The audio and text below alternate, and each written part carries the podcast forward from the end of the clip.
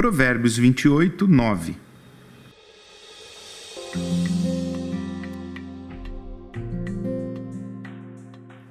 As orações de quem se recusa a ouvir a lei são detestáveis para Deus. Como se pode entender uma pessoa que não está nem um pouco preocupada em fazer a vontade de Deus, mas ainda assim deseja que Deus faça a sua vontade? A pessoa não respeita a Torá, o caminho de Deus, mas faz orações, isto é, suplica para que sua vontade seja realizada por Deus. Existe uma lógica que explica a cara de pau de uma pessoa assim. Para essa pessoa é possível pedir a Deus que realize sua vontade, porque tanto a vida despreocupada com a vontade de Deus quanto a prática das orações estão baseadas no princípio da cláusula de exceções.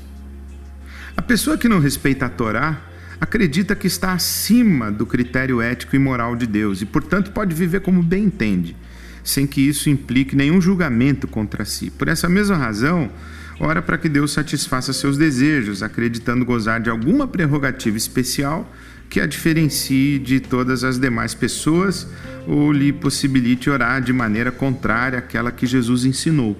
Seja feita a tua vontade, a vontade de Deus, assim na terra como no céu. A pessoa egocêntrica se vê como um Deus, segue sua própria legislação, tanto no mundo natural, social e espiritual.